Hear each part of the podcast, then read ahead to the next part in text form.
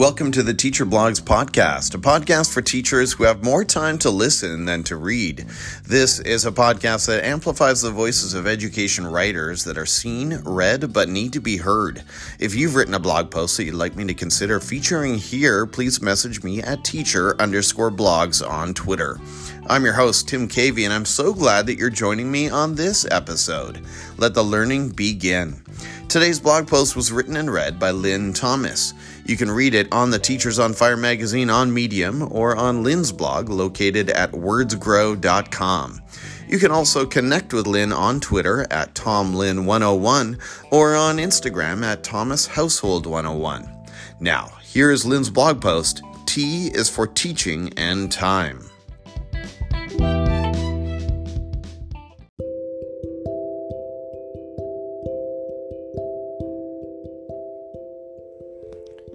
T is for teaching and time. As a student, I loved learning about everything. I read voraciously, which allowed me to see places and meet people I wouldn't ever be exposed to in real life. I saw patterns and made connections across subjects and disciplines, which then drove me to learn more. It sparked a curiosity in me about the world, which I wanted to share. That excitement and passion began my path to teaching.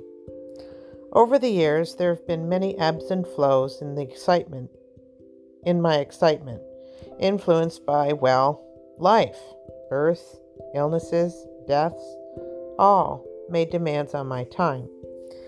There it is time. The biggest paradox of the universe. It's always there, but there's never enough of it. One thing is for sure being a good teacher takes time, lots of it. It's no wonder the time involved when you think of all that being a good teacher entails. Have a look at this poster created by Stacy Bonin and found on busyteacher.org, and you might get an idea of what I mean. It says the following I'm so much more than just a teacher. I'm a counselor and psychologist to a problem filled child. I'm a police officer that controls a child gone wild. I'm a travel agent scheduling our trips for the year. I'm a confidant that wipes a crying child's tear. I'm a banker collecting money for a ton of different things. I'm a librarian showing adventures that a storybook brings. I'm a custodian that has to clean certain little messes. I'm a psychic that learns to know all that everybody only guesses. I'm a photographer keeping picture of a, pictures of a child's yearly growth. When mother and father are gone for the day, I become both. I'm a doctor that detects when a child's feeling sick. I'm a politician that must know the laws and recognize a trick. I'm a party planner for holidays to celebrate with all. I'm a decorator of a room, filling every wall. I'm a news reporter, updating on our nation's current events.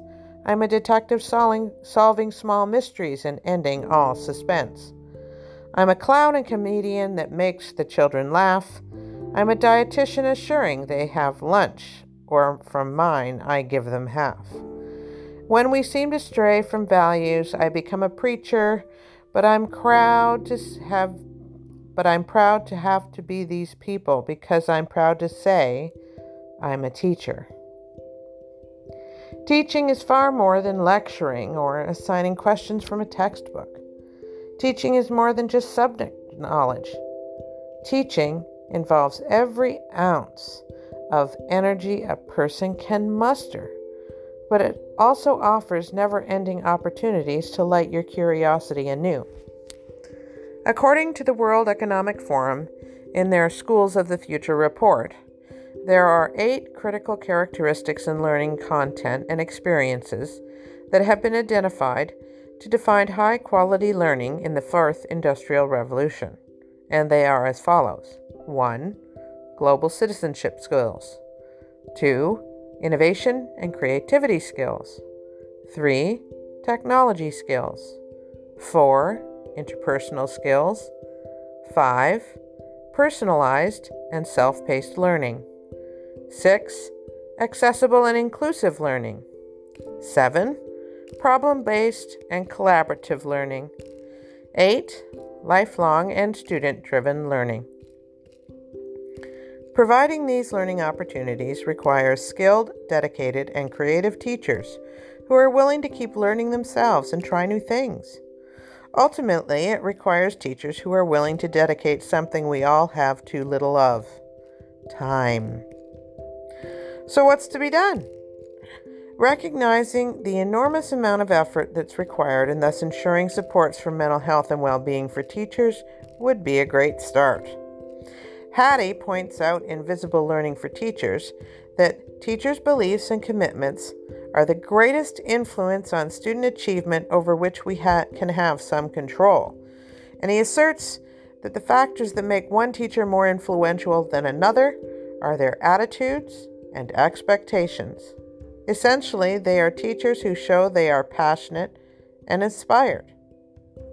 It's pretty difficult to be passionate and inspired if you're sick, suffering, or stressed, so ensuring teacher well being by providing time, autonomy, and support would make a significant difference not only in the lives of teachers, but in the lives of their students.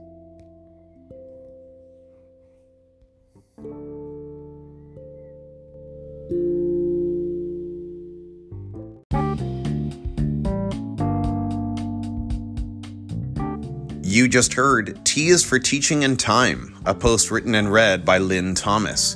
You'll find this article on Lynn's blog located at wordsgrow.com and on the Teachers on Fire magazine on medium.com. If you're listening to this podcast on a mobile app, you should find a direct link to her blog post in the show notes. You can also connect with Lynn on Twitter at TomLynn101 or on Instagram at ThomasHousehold101. If you enjoyed the content you heard in this episode, please subscribe to the podcast and follow me on Twitter at teacher underscore blogs. This podcast is created entirely using phones and the Anchor app, which is free, proving that you too can start podcasting today with no money in and no special equipment needed. If you have any questions about how to get started, feel free to pass them along, and I'll do my best to help. I'm your host, Tim Cavey. Thank you for joining me today and hoping you'll be back for more right here on the Teacher Blogs Podcast.